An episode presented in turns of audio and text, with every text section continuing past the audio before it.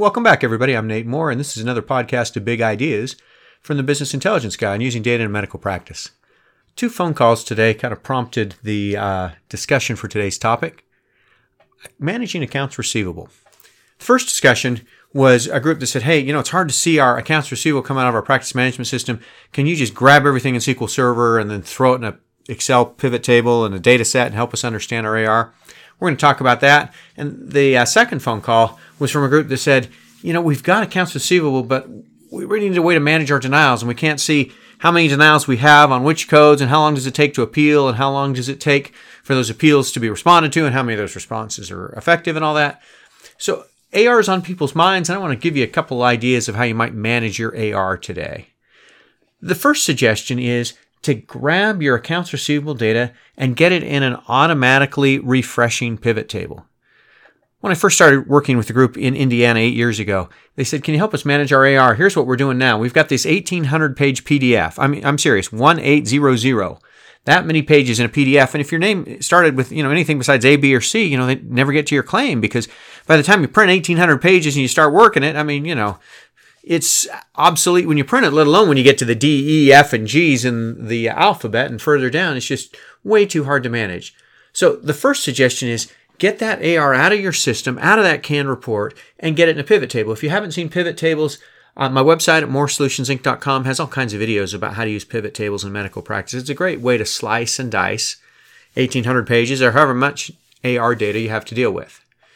As you put a custom AR pivot table together and build a data set and start grabbing data, you might think about a bunch of things. One of the things I've done for some groups is customize the aging brackets. Rather than 0 to 30, 31 to 60, and on up to 90 or 120, whatever, I've had groups that say, no, we want go every 30 days up to 180 and another group wants to go every 30 days to 360 and others want longer groups after 180 and whatever get what works for your system rather than what comes out of your practice management system's canned report get the aging bracket that works for you Another big discussion is do I include or exclude the credits in my accounts receivable balance? For example, if I have gross AR of 100 of let's say a million dollars and I have credits of 200,000 for the sake of argument, do I show the gross AR of a million or do I show the net of 800,000? And some people argue one way or the other and I need to see the credits or I don't want to see the credits or it inflates my AR or whatever. My suggestion is get a field in your pivot table that just says include credits yes or no. And if you include credits, yes, then all those credits show up and you, you reduce your million dollars and you show $800,000 in your pivot table. And if you say include credits no, then you, you see your million and you can see it both ways. Sometimes what you'll find is some of those credits are on patients with balances and they need to be applied or whatever. And you can use that yes no flag to really hone in on whether or not I want to deal with credits and where are those credits, especially as credits become a bigger deal in medical practices as you know medicare and other payers are getting excited about hey you better pay me back my credits and the idea of high deductible plans means we're going to get more patient balances collected in advance and then we collect too much and then we got credits. And it's a good reason and a good way to manage your credits if you have just a little yes no flag in your data whether or not to include credits. Another suggestion some of the smaller practices have like you know dozens if not more different united healthcare payers listed in their system and what I found helpful is to try to group everything by sometimes um, PM systems will call it a financial class or insurance group or whatever. Group those things by that financial class or insurance group. Group it by Aetna, Cigna, Blue Cross rather than all the little plans and all the little addresses that are out there. And then work it that way rather than try to work all the different plans that you need to see. You might consider another yes no flag in your data that says this is a full balance. And by full balance, I means I, I billed $500 and the balance is still $500, as opposed to I billed $500 and primary insurance is paid, or primary insurance applied it to the deductible and wrote off some, or secondary is waiting to pay, or whatever. So just again, a little yes no flag that says, is this a full balance? And if it's full balance, it means nothing's happened. And so maybe I put a, that flag on there and I filter for full balance and I filter for over 30 days. And I say, wait a minute, how come I haven't got a response for 30 days or 60 days? And that full balance flag might help you. It says there's no transactions on this claim. Another thing you might want to flag in your AR is things that are 100% adjusted. And so instead of having 0% of the charges, now I, um, that has that's on the claim. Now I've got 100% of the charges written off on the claim, and I want to say why. Why do I have 100% adjustments? Why are those denials? And sometimes those are hard to find. You know, if uh, the billing office gives up or writes off something they shouldn't, or this is something this payer doesn't pay, but this payer does, and they get that backwards, look for claims that are 100% adjusted. And again, just a little yes no flag in your AR data to say, hey, I want to see things that are 100% adjusted. Throw that in my data so I can make sure that I'm not leaving money on the table. Some of the practice management systems I see will do accounts receivable by CPT code as opposed to by encounter. If you can choose, I think AR by encounter is much cleaner. I worked with a group that um, their practice management system made them do AR by CPT code, and then uh, inevitably, especially in the past, old claims, you'd get payers that would pay one flat amount for four or five, six lines on a claim, and trying to get that that one, especially if they just did one flat amount and trying to apply it to the right codes and post line by line was difficult. Then it just made their AR a mess. If you can choose, AR by encounter just seems to be much cleaner. Another suggestion I did this for a group in the Midwest. Teach your data warehouse who is responsible for each claim in your AR. For example, maybe somebody's responsible for Blue Cross and somebody else is respons- responsible for Medicare and the government payers or whatever. Maybe the patient balances are by name and A through H is here and I through T is there. When once you have that set up in your system, then teach your data warehouse that. And then what you can do is you can say, all right, Emily's got, you know, X amount of claims and Y amount of dollars.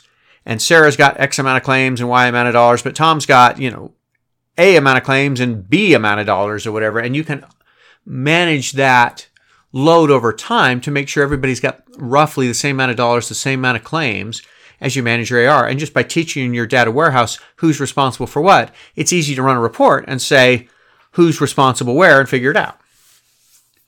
In a larger practice, you might think about having separate pivot tables, one for patient AR and another for payer AR. And so all my insurance stuff goes in one bucket, and that pivot table is only insurance balances, and they work that differently. And then on the patient AR, they can focus on just patient balances, and you may have different fields in the different pivot tables. For example, your patient AR pivot table might say, hey, here's the, na- the date of their next appointment. So you can say, I'm going to filter for everybody who has an appointment next week and has a balance over $500, and those are the people I'm going to call and make sure I get, you know, a conversation with them before they come in and how are you going to pay this claim. Another suggestion. If your practice requires a deposit for something, let's, let's say surgeries, and everybody agrees to sit around the boardroom, whatever, and we're all going to collect $500 or $700 or $1,000 or whatever the number is before we'll schedule a surgery, I found it helpful to go back and data mine and say, so are we doing that? And if we are, who's doing it, who's not doing it, what percentage of the surgeries really did get a deposit or didn't get a deposit, and why?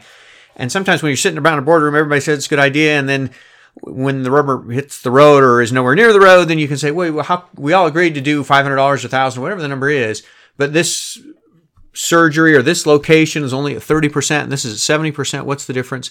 And again, just showing people that we agreed to collect a deposit and we haven't been and why. Another way you might slice your data differently is I worked with a group that had trouble with some old AR. They'd come off old system and an old manager, and they were trying to work that old AR. And so we built a separate pivot table just for the old AR balances, not for the current stuff, but we just wanted to see the old AR and how are we going to manage that.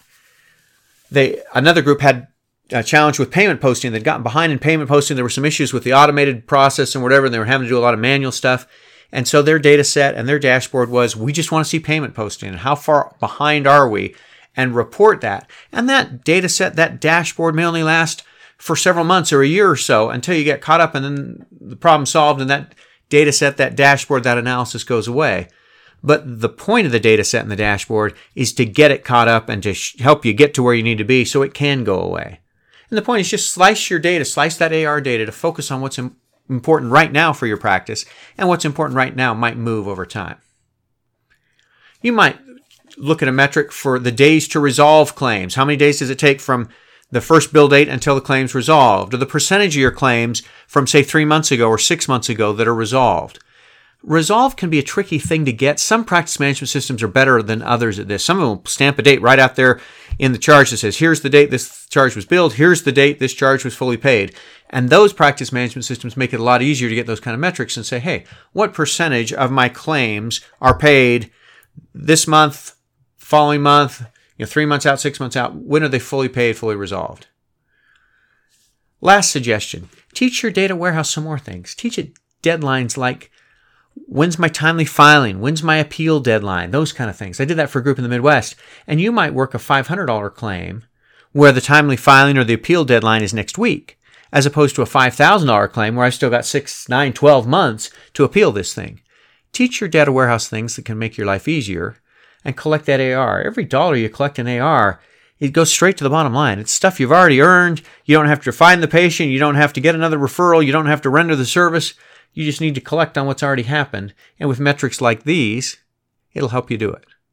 I hope these podcasts are helpful for you, give you some suggestions and ideas to make managing data in a medical practice a whole lot easier. Thanks for joining me today.